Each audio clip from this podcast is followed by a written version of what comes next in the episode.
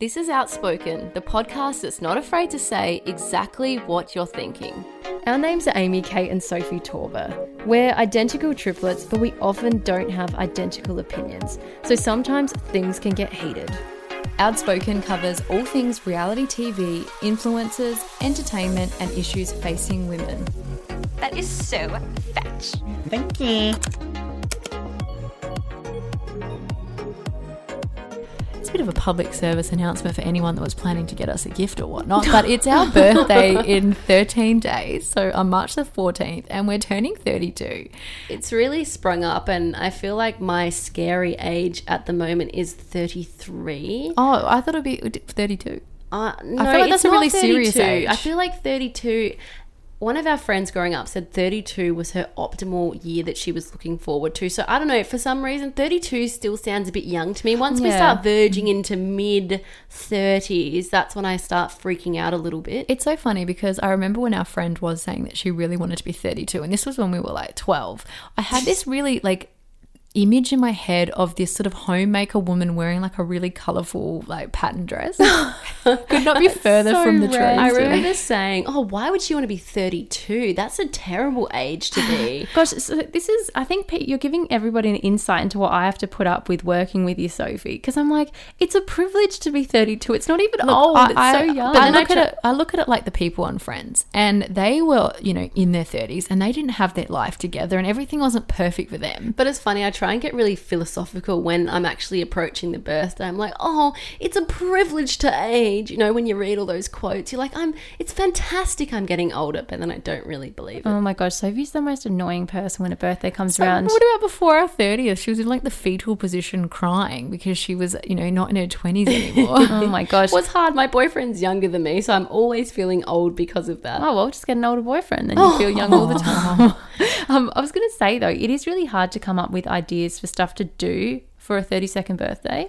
Yeah, especially with COVID. I mean, last year our birthday was literally the last event for the year because mm. it was, as we said, March 14th. And then I think it was two days after I was rung up and told that I didn't have to go back into the office, which then turned into me being made redundant. Um, but anyway, so I feel like we've got to do something, but we're at a struggle to know what to do. We really want people's input because we want to do something fun like an activity during the day. And we've chucked around, you know, going to bounce or We hmm. even threw this is probably a really random one, and it's probably an indication maybe we need to have kids soon. Is I really wanted to go to the Plaster Fun House and just paint something. Do you know what the best part is? I actually googled the Plaster Fun House, and they have a birthday package, and it was like, you know, it's eleven dollars per person, and you get your own little packet of chips and cake. And I'm like, can you imagine box. if we come in?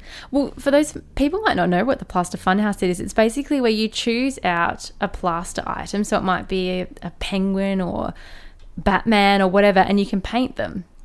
I feel very sorry for anyone that doesn't actually know what the Plaster Fun House was that needed that explanation because it seems like your childhood wasn't that fun. Can we? Can we would love those some sophisticated suggestions though about Oh, what they we should be ha- doing. They don't have to be sophisticated. I just want to do something fun. We did throw around paintballing, but I feel like the whinging that will go on if any of us are hit and bruised by it. I bruise very easily, Like so I don't think it's a good option. And I also can't stand as Sophie's business partner to listen to the whinging that will ensue after this kind of thing. Well, I've got to call you out, Sophie. When I got here this afternoon, you were like, "Oh, my back is so sore." So I feel like you are officially old. Well, can I, mm. my back is sore because I have literally changed my sleeping position to accommodate for my dog Archie lying on my feet. I care more about him having a beautiful night's sleep than me. Don't talk to me about dogs sleeping on your bed. My dog's 35 kilos and he a golden retriever and he sleeps on my bed. Shoot me for wanting to, to dream. Shoot me for giving the kids something to aspire to. I'm bloody resigning. I'm so sick of it. Shove it up your ass, Margaret. I'm resigning, everyone. I'm out of here. That's it. I'm gone. There's my letter of resignation, and there's some flowers for my dead dog. Why don't you stick those up your fat ass? Fuck off, everyone. I'm gone. In the past six months, there's been an influx of anonymous hate pages directed solely at influencer Sarah's Day. The worst of the offenders is an Instagram account called Salty's Day, which has attracted over 8,000 followers and is allegedly run by a school teacher who used to be a fan of the YouTuber. Last week, the page revealed private details about Sarah's upcoming wedding, including the time, date, and location. As of today, the page has been removed from Instagram. Now, so to kick us off, for those who haven't come across the account, what is Salty's Day? Well, it's really a byproduct of Tattle Life. Salty's Day used to be a user on the platform, which is an influencer based forum. And she has now started this page to concentrate really on her hatred towards Sarah's Day. Hmm. And she also makes the point that she's holding Sarah's Day to account as well for all of the problematic behaviours she's done in the past. What I find most bizarre about this account is it seems that she actually was a super fan of Sarah's Day, and there's Yeah. been something that's happened that's obviously turned her to the complete opposite side. Mm. And like a lot of other anonymous pages, it takes on a gossip girl persona. So in the bio, it says, Your one and only source into the scandalous lives of Cronulla's elite XOXO. Well, in terms of what Salty's Day actually post, I feel like there's such a big discrepancy between content that actually holds Sarah to account that is actually good and then the content that is just flat out bullying. And one of those important things most recently that she posted was DMs that she had received from people who previously followed Sarah's diet. And these are people who were once super fans of Sarah's day and idolized Sarah so much that they would copy what she ate on YouTube. And these were really heartbreaking to read because they were tales of girls who had spiraled into eating disorders and they had blamed Sarah and said that she had triggered these eating disorders. And of course, that is something that is very important to bring to the public's attention. And I think what was most disappointing about this is that these people said that they had sent the messages to Sarah and she had blocked them. I do feel like when I read these messages, though, that there is a bigger picture look that we need to take. While it's really easy to blame one influencer, the influencer that you've watched that might have triggered this sort of behavior, I feel like it is really important to look at the industry as a whole and how YouTube allows this type of content still on their platform. Like, why are there no regulations around diet culture and what is shared?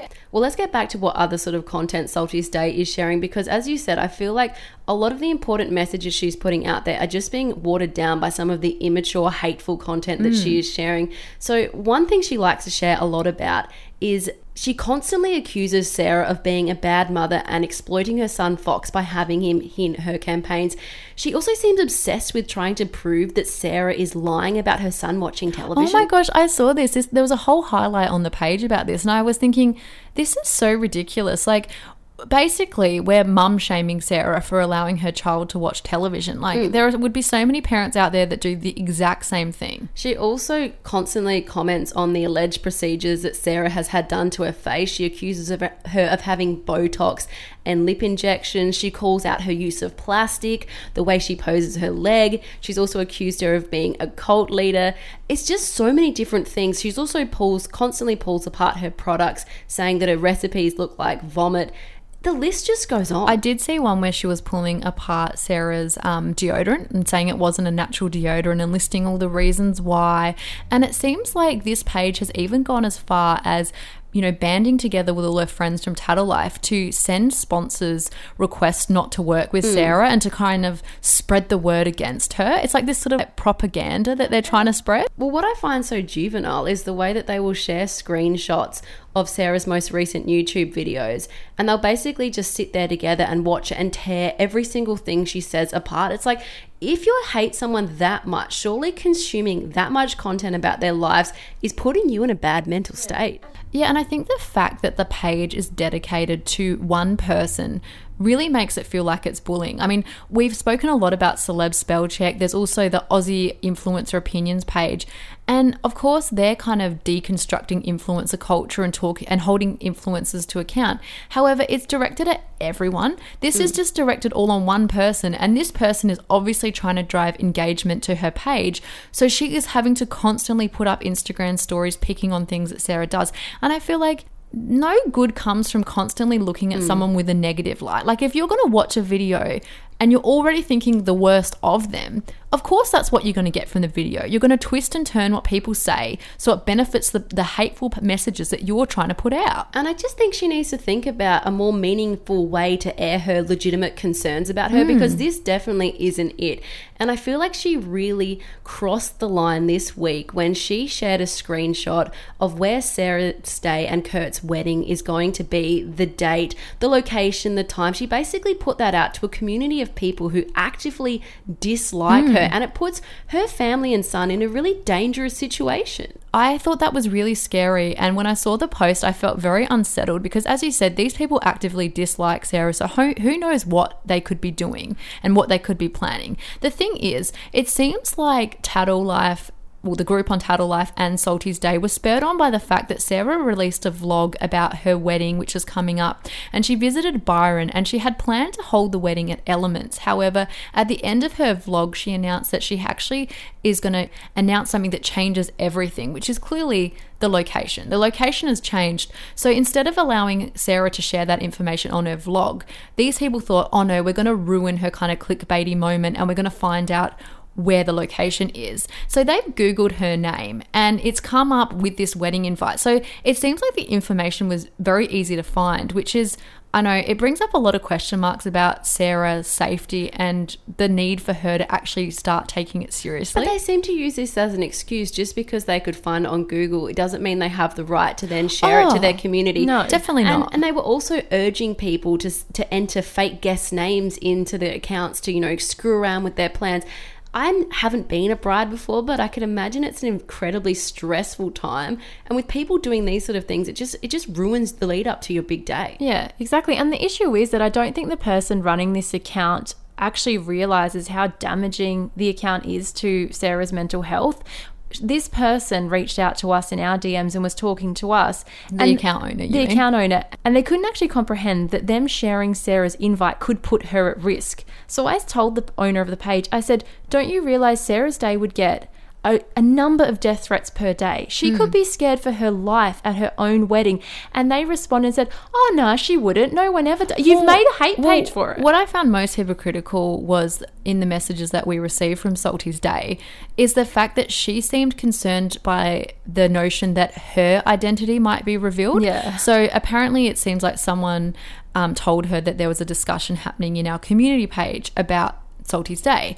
And she was like, Oh my gosh, I want you to know that that person that everyone thinks it is isn't her. And I've actually taken over the account and all this sort of stuff. And it's like, these people think they're untouchable because they run an anonymous account. Well, However, the rumor has it that she's a school teacher. I mean, Yeah, can you she- imagine how much this would ruin this person's career? And she put her own image during a live Instagram. Oh she put her own face up and is now saying, oh, no, no, that wasn't me. That was somebody else. I've, I just find it so troubling that the person that runs this bullying account potentially as a school teacher like the I would be so upset if my child was in this woman or this man's class. I just don't understand because when you look at it objectively and remove the fact that it is Sarah's day and remove who hmm. whatever people's feelings are towards her, what was the point of sharing her private details? What did it achieve apart from violating her privacy? I don't quite understand. I feel like their focus, like as Amy said, that this person that runs the account couldn't comprehend that this was actually a, a total breach of Sarah's privacy. For them, I think it was all about the joy of ruining hmm. Sarah's next Oh, YouTube yeah. video. Yeah. And they didn't actually think of the overarching consequences. Well, what I found so interesting is that Sarah and her family, they have remained pretty tight-lipped about the increasing hate she's been receiving, but that was until last week when Sarah's sister Talia spoke on her Instagram story about the ongoing hate directed at her sister, and she entitled her Insta story Cyberbullying is not a joke. Let's have a listen to some of what she said. My sister Sarah has been getting a lot of hate lately, and it's really starting to affect her and it's starting to affect my family. I am here now on my own will speaking about this because I want to, because I love my sister and I want to protect her and I want to my family. Certain things that have been said lately have been ridiculous. Like there are there are horrible threats to not only Sarah but to my family and to the people close to us, and that's just not okay. Say these things to us in person? Would you say these things to Sarah in person? I highly doubt it because you're too scared. So why do you think it's okay to hide behind your screens and do it? I think sometimes people forget that people who have maybe a greater following or who are a little bit more well known in the world are human. Like they have real emotions and they have real feelings as well. Like sometimes people forget and they think it's okay that they can target them or bully them, but it's not okay. Like I, I can't believe this is even a conversation we still have to have. I found this really interesting, and because it was an actual real insight into Sarah and her family's life, because we've got to remember what Sarah puts out on Instagram and YouTube is a highlight reel of her life. She obviously focuses on wanting to be very bubbly and happy in the videos, but how could you not be unhappy and feel sad when people are going out of their way to hate on you in such a public forum? Well, I feel like they also haven't commented on it because they haven't wanted to give these people any oxygen and the satisfaction of talking about them. And I do think it is evident in her YouTube videos the fact that there aren't as many as there used to be, that she is second guessing hmm. what she want to share and second guessing herself. Well, Sarah went on to her own Instagram story a day later after Talia v- released her video, and she actually addressed the issues. And she explained how, as you said, Sophie, she hasn't wanted to acknowledge these pages because she doesn't want to give them the attention when she could be giving pos- like positive fans the attention. So let's have a listen to what she said.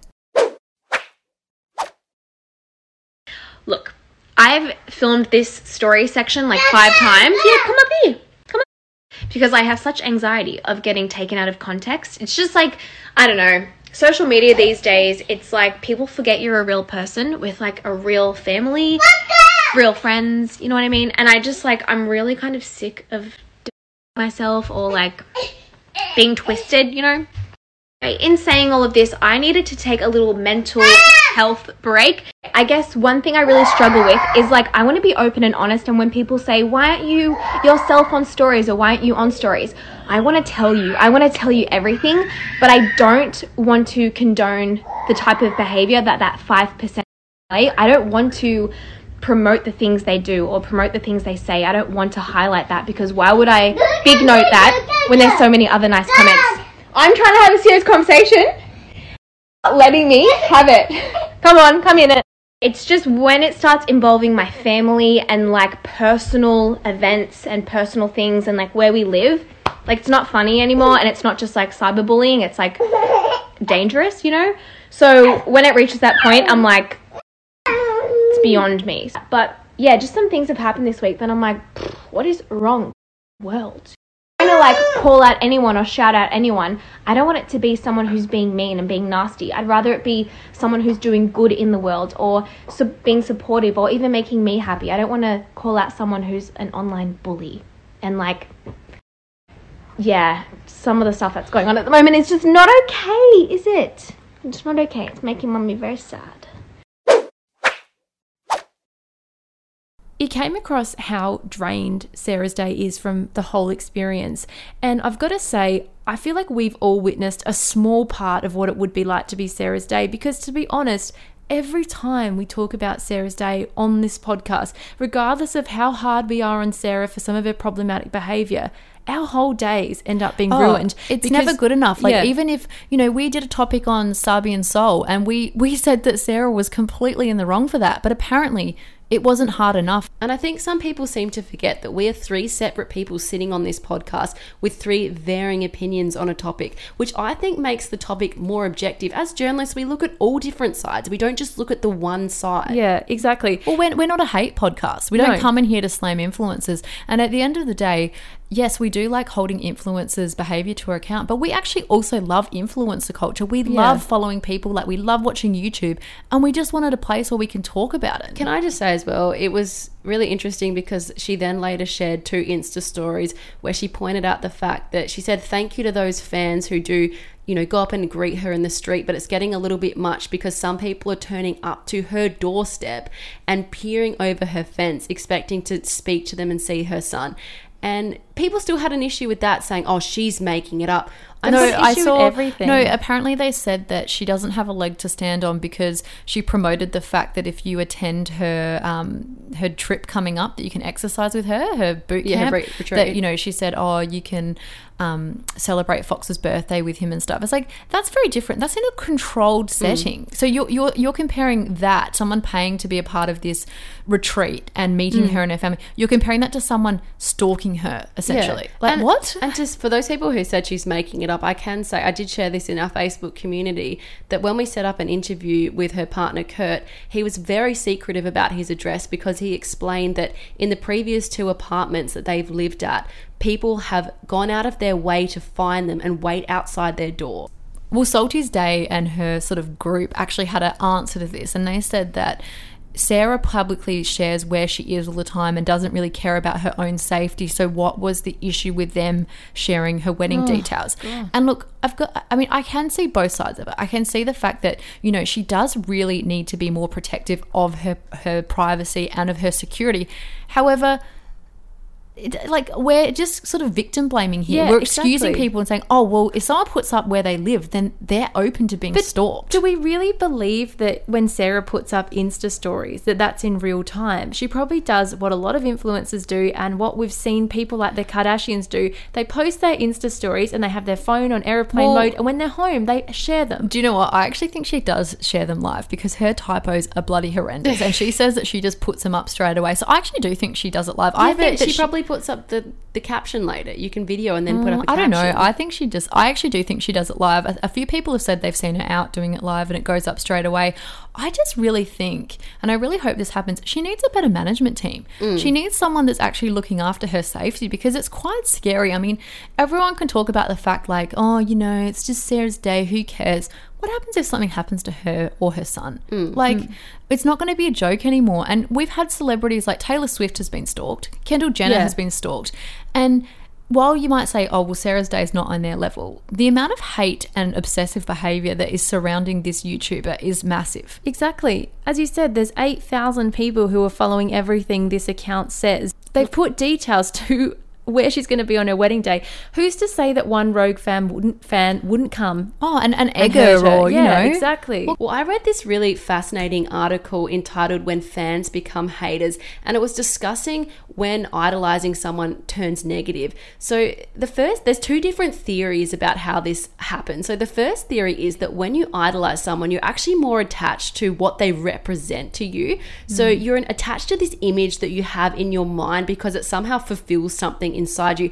And this is actually called the Santa Claus complex. So, for example, when you idolize someone, you imagine them to always be loving, they're never angry, they have a perfect house, or they eat certain foods. However, the second that it their image deviates away from the image that you have in your mind, you decide that they're not what you thought that they were. So perhaps in some certain way, they have shattered your hope in humanity. I know that sounds really like out there. Look, that No, does make sense to me because I watch a lot of YouTubers, and there are certain YouTubers you watch for certain reasons. It might be like relaxing content, you might really like their fashion, and you do really put them in this box of what they present to you.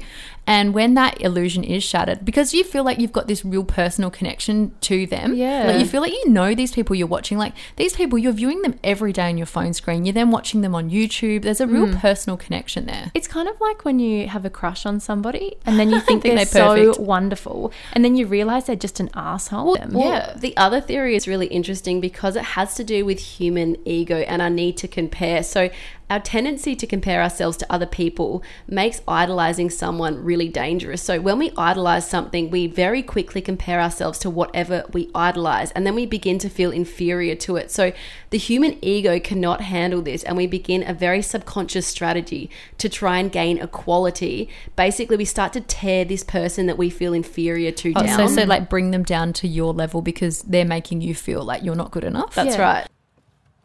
I just want my life back. Instead of playing fucking stupid tasks all day for a £200 shopping budget.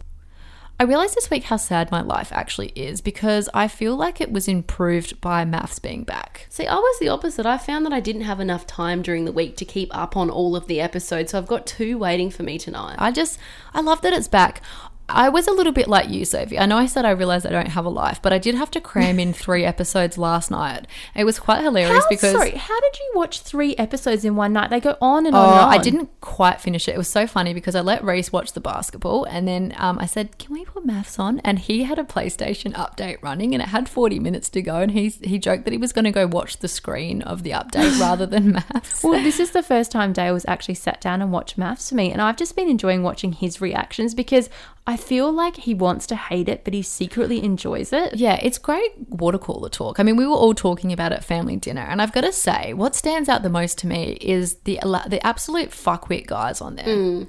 I'm sorry to swear, but Is this a representation of the the single men in Australia right oh, now? I'm so glad I have a nice partner because this would make me depressed. Like I remember being single and everyone's like, "Go out, let's go out," and you'd go out and you feel worse because of the absolute dickheads that were out and about. Well, I just couldn't get over the exchange between Melissa and Bryce on Wednesday's oh. episode. So basically, the producers set up this truth box, which is always going to cause trouble. yes, of course. and the question in there from Melissa was, Am I your usual type? Have you guys heard what he responded? Yeah. I felt sick listening to it because Melissa just seems so lovely. And for those who aren't keeping up, she has had, well, it's quite confusing. They, when they announced her, they said that she hasn't ever been on a date and she's 31. So your mind's ticking over like, what the fuck? And then they say that. Then it comes out that she that she had a boyfriend when she was 19. So does that mean that he didn't take her on a date? Well, maybe he just took her out to McDonald's or something like that. I feel like that's what teenagers is, do. Is that still a date though? I don't think that classifies But, as a date. but what about when you're together? Like if you go to a dinner, is that it? like a lot of people call it date night? I have no idea. Why don't we throw to what he said? Because I listened to this again and I couldn't actually fathom how rude it was.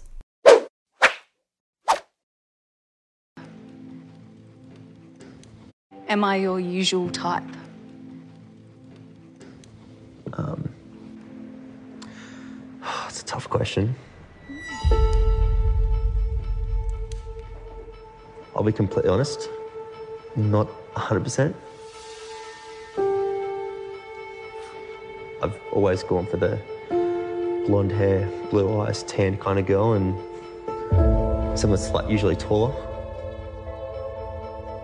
I can't just say hi. I'd 100% come up to you in a bar and be like, I come up and buy you a drink because I don't, I don't know. But definitely when I first saw you, I was like, okay, not my type, but you have got blonde hair. She's not ugly.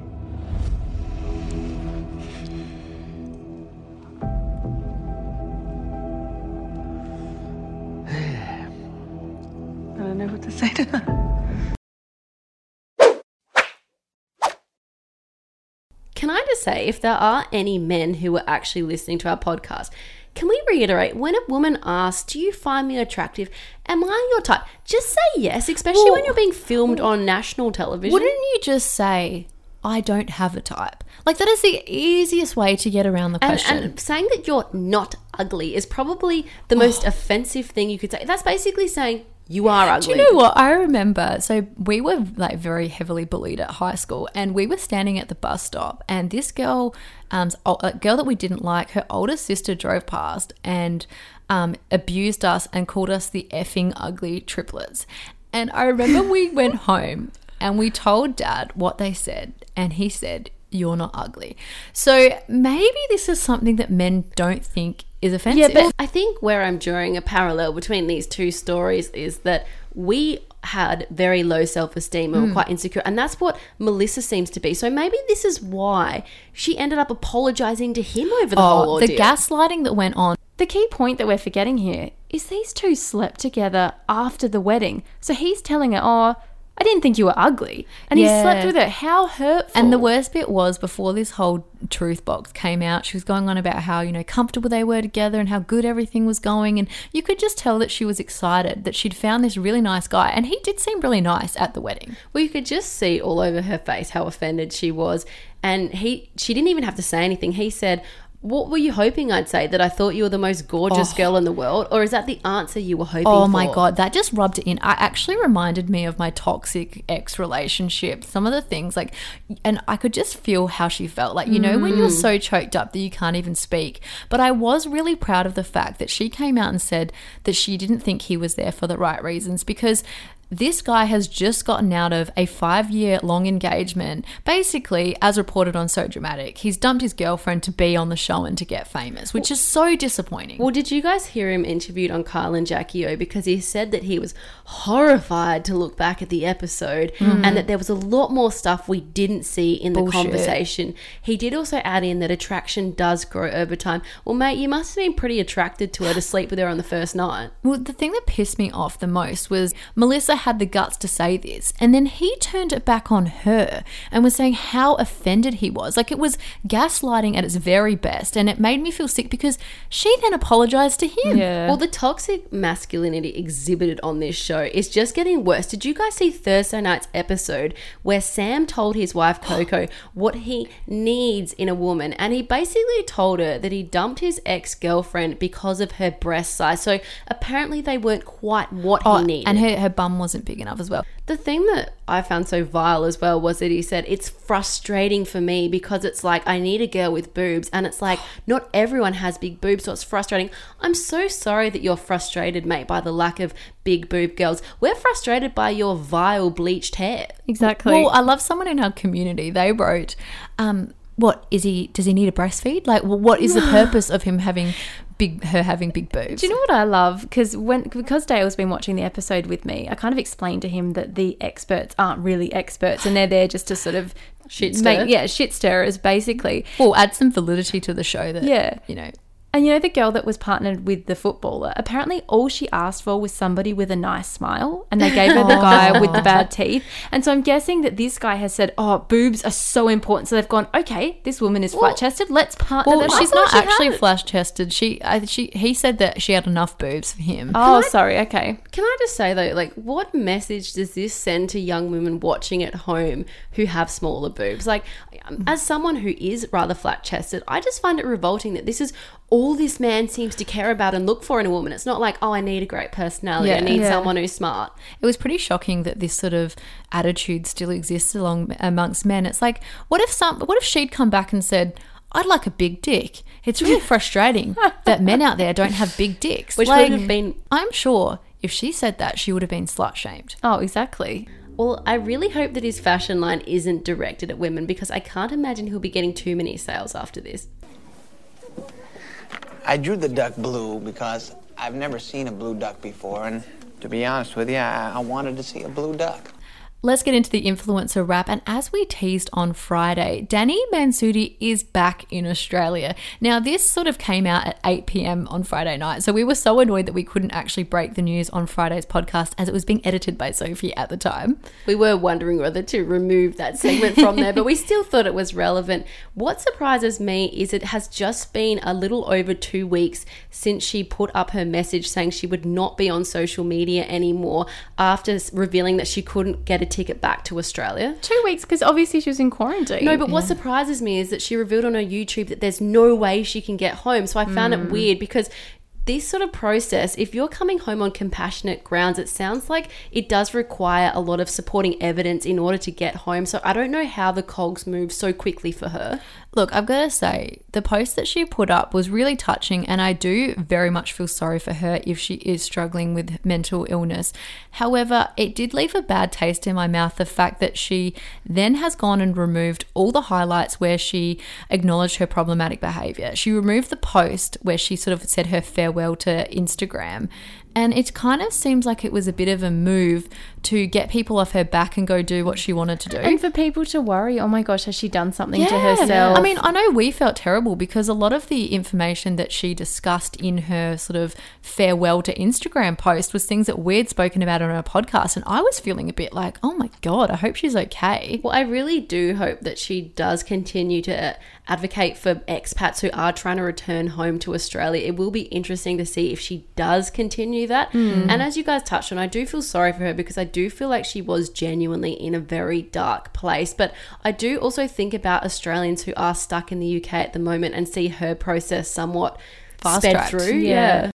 Moving on, is it just me, or have these things called little moons been popping up in every UK influencers videos? I'm like, are they getting sponsored to promote them? Yeah, Or- I've seen them everywhere and they're also big on TikTok. So they've apparently these little moons have been around for 10 years and they've only just soared in popularity again due to TikTok. what are they? Are they like ice cream or something in the middle? I actually watched a bloody 40 minute video of Anastasia Kingsnorth making them at home. They're little pastries with ice cream in the middle and then they're frozen. Pastry. No, it's, it's pastry. no, it's a Japanese inspired dessert. So, so Yeah, it was, but it what was, was that? I thought it was like pastry. an ice Yeah. cream bite or so something. it's a Yeah, co- it's pastry with ice cream. So it's a combination of traditional Japanese rice cake and ice cream. So they're basically a tiny ice cream sandwich, and they were created by Howard and Vivian Wong ten years ago because they wanted to bring the rice to the mainstream. Doesn't this just show how powerful social media platforms are?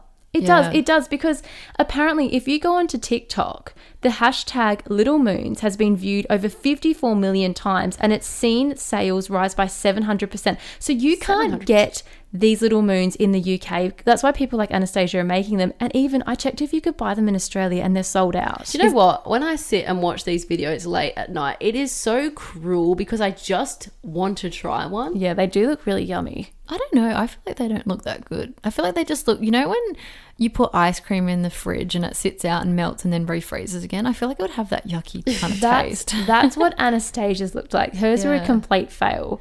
Well, moving on to another one of our favourite UK influencers, and Saffron Barker has taken viewers inside her new home in her latest video posted to YouTube. What did you guys think about this? I was so excited for this YouTube video because she teased earlier in the week that we were going to get, you know, the first glimpse of her house and we saw mm. nothing.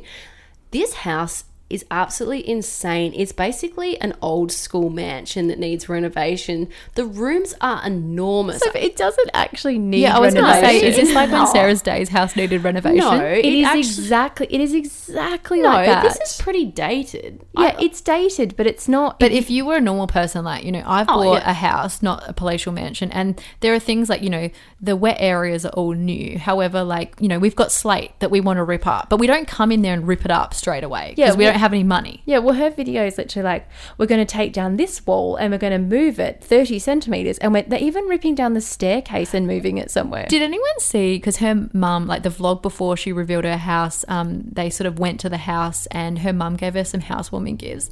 Did anyone see that plate that she gave her? It was the most hideous plate I've ever seen, and it was like, oh, it's a beautiful display plate. It probably cost like a grand. I love her. I love her mum, Wendy. I think I like Wendy more than I like. I mean, I like Saffron, but I feel like I'd, lo- I'd watch the mum if she had her Mm. own YouTube. Well, for those who haven't seen the plate, it's this kind of cut off face. It goes Mm. with all of the bum vases and the other weird faces around I'm gonna say, do you think Saffron liked it because she said to her mum, "Oh, oh what made you pick this one?" Because apparently there's like thousands of them in the collection. As she would say, this house is absolutely unreal. It is massive. There are four bedrooms upstairs. There's also this little nook area that she's turning into a studio. There's a room for a massive gym. The thing that I find most interesting is she's condensing the four bedrooms into two. So mm. she's knocking down walls to make her bedroom even bigger. And she's also creating this massive glam room and wardrobe.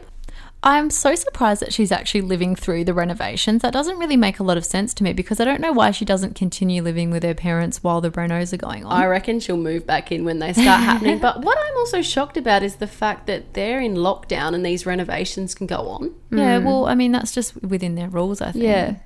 The thing is, it's going to be the most amazing YouTube house. That's kind of sounds like what she's designed it for because it's going to have the gym downstairs, it will have the massive glam room. But a lot of followers have been saying, how is she going to resell this house? Who's going to buy a two bedroom mansion like this? Well, she did explain. Apparently, I don't know, I'm not a builder, but somehow the walls are somewhat retractable. So they can be easily moved back in to fit a four bedroom house, if that makes sense. Yeah. Well, apparently, this house that she's purchased was actually owned by a family and lived in for like 20 years. So, can you imagine if you then go on oh YouTube and you're watching your family home being torn apart and turned into this absolute palace? Well, I think that is all we have time for. Thank you for joining us for today's episode. If you could, we would absolutely love it if you could subscribe to our podcast and also join us in our Facebook community. We're at Outspoken, the podcast community.